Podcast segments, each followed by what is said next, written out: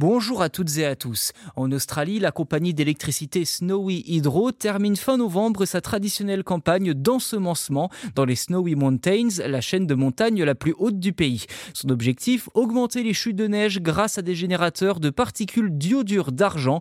Snowy Hydro compte ainsi alimenter des réserves d'eau pour produire davantage d'hydroélectricité. Que ce soit pour l'agriculture, la consommation humaine ou l'électricité, les besoins en eau sont particulièrement aggravés par le réchauffement climatique. D'après l'ONU, 2,3 milliards de personnes vivent déjà dans des États où le manque d'eau pose problème. Dans ces conditions, nombre de pays tentent de contrôler la météo comme l'Inde, la Thaïlande, les États-Unis ou même la Chine. En 2020, un document publié par Pékin précise que la Chine disposera d'un système de modification de la météo d'ici 2025, tout comme les Émirats arabes unis qui s'affairent également dans ce domaine.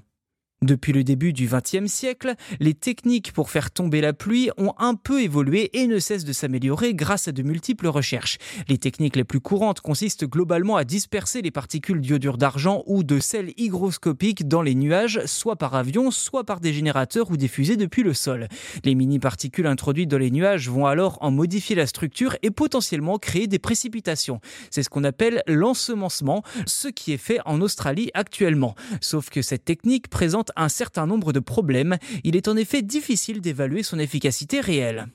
En France, l'Association nationale d'études et de lutte contre les fléaux atmosphériques, ANELFA, créée dans les années 50, pratique cette technique pour tenter de diminuer la grêle qui endommage les cultures agricoles. Je cite la directrice de l'ANELFA, l'efficacité reste difficile à évaluer car il y a de grandes variabilités de ce phénomène naturel. Mais nos relevés montrent une corrélation entre les zones qui ont reçu de l'iodure d'argent et celles qui ont reçu le moins de grêle. Fin de citation.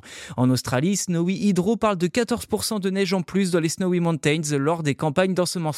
Les techniques présentées comme pouvant forcer un nuage à créer des précipitations alors qu'il aurait normalement pris plusieurs heures pour le faire vont devenir l'objet de plus en plus de conflits dans le monde d'après la NELFA. Et cela aurait déjà commencé puisqu'en 2018, un haut cadre iranien aurait accusé Israël d'avoir volé ces nuages.